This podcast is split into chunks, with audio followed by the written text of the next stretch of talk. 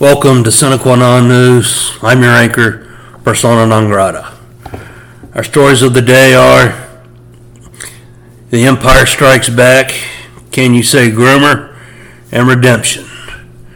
After Elon Musk acquired 9% of Twitter, declined a seat on the board, and made a bid for the entire company, Twitter and the government has struck back. Twitter adopted a poison pill strategy of issuing discounted shares should Elon Musk attempt to acquire the shares publicly. The Biden administration is ponying up with the SEC and DOJ investigating Tesla and other Musk interests. It seems Musk has stirred up a hornet's nest. First, Twitter has every right to establish a defense of its company. However, I find it troubling that they would establish such a strategy for a particular person. Actually, I wonder if their strategy doesn't have a problem because Elon Musk is already a shareholder. Does he have the option of purchasing discounted shares himself? Second, the Twitter board has a fiduciary responsibility to bring the Musk bid to a shareholder vote, at least in the next shareholders meeting, if not sooner. Elon made a cash offer. Twitter has said there was another suitor, but that is bogus until there was a bona fide public bid. Otherwise, Elon Musk and the shareholders will have an excellent class action suit to, be, to bring against the board of Twitter. Insiders at Twitter are quaking in their boots. Many have said they will quit. Others have said online that they have had to take personal days and sought psychiatric help. The company has probably held workshops on getting through the crisis, etc. That the SEC and DOJ are now looking into older issues and investigating Elon Musk, Tesla, and his other interests smacks of the worst sort of corruption. The federal government has no right to target businesses and markets in their normal operations. There was nothing illegal here to prompt an investigation. Stock purchases, mergers, and acquisitions happen all the time. The federal government has tipped their hand. They are working hand in hand with big tech, including Twitter.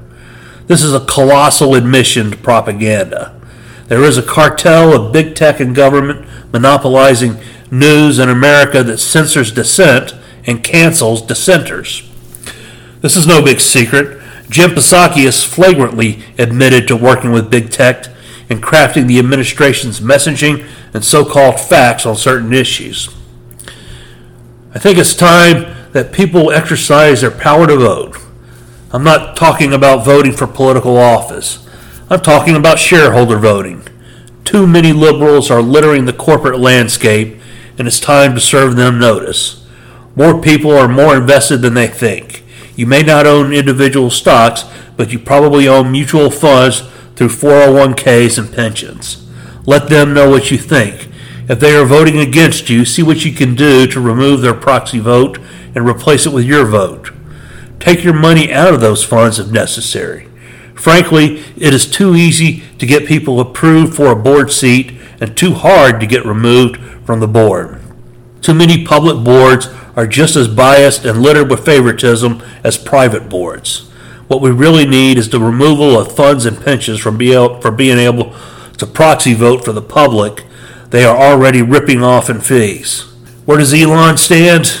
I think he's gotten his first taste of the response from Twitter and surprisingly the government. However, that is just the beginning. He's also stepped on the toes of some powerful funds, including hedge funds. I am surprised at the level with which these funds wholeheartedly support liberals and liberal policy. I would not be surprised if those funds coordinated an attack on Tesla stock with massive short selling to drive it into the ground. Pretty soon it may be our patriotic duty to buy Tesla stock and bust the shorts. And now we move on to groomers. There has been some backlash to calling the liberals groomers as they oppose the anti groomer law in Florida. Unfortunately, some conservatives have made the concession wholly or partly. Are you kidding?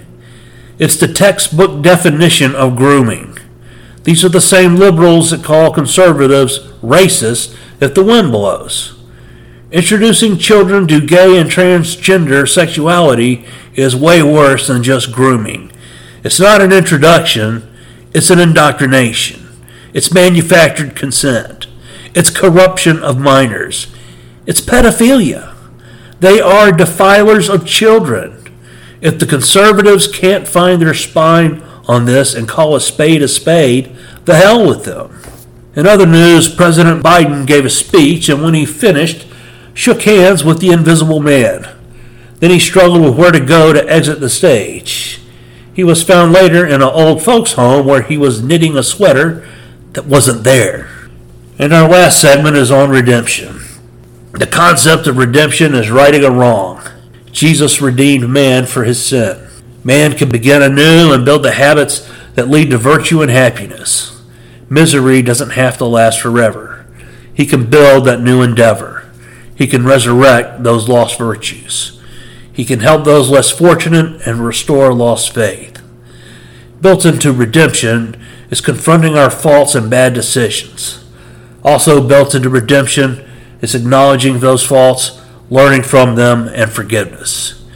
Without that, you will be easily derailed if you ever really get back on the track. The road to redemption begins with the necessary first step of forgiveness. With that, you shrug off the old you and prepare to build the new you. In Christianity, you are reborn when you accept Jesus as your Savior. In fact, this is the only time in anyone's life, anywhere, that I know of for a fact that you are forgiven before you even ask for forgiveness.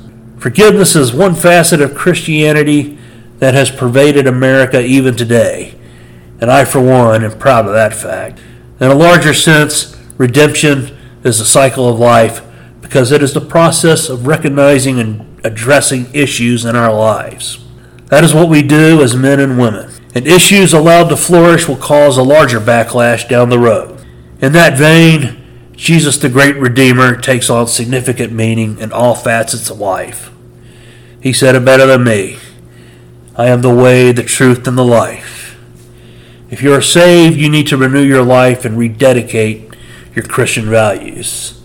Otherwise, seek Jesus. For Sine Qua Non News, I'm persona non grata. Please spay and neuter your politicians. Good night.